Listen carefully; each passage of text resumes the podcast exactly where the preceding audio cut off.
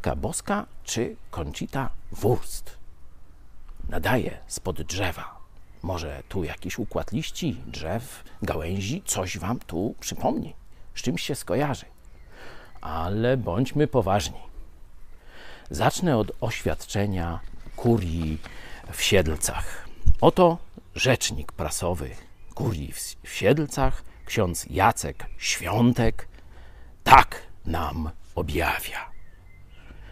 Wizerunek na drzewie, bardziej niż Matkę Boską czy Jezusa, przypomina mi kontrowersyjną zwyciężczynię Eurowizji 2014, Conchitę Wurst. Nowa schizma w kościele. Jedni uznają rację biskupów, że to Conchita Wurst się objawiła. Czy objawił, nie wiem, żeby nie urazić nie wiadomo czego.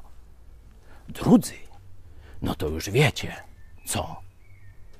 Jak teraz zwykły człowiek ma sobie z tym poradzić? No ja, kiedy o innym katolickim objawieniu powiedziałem, że jakaś zjawa przemówiła, no to mam już ciągnący się prawie pięć lat proces.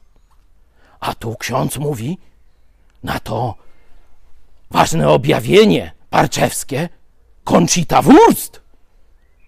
Czy prokuratura rozstrzygnie, czy sąd Rzeczpospolitej rozstrzygnie, kto ma rację w Parczewie. To jest stan naszego państwa.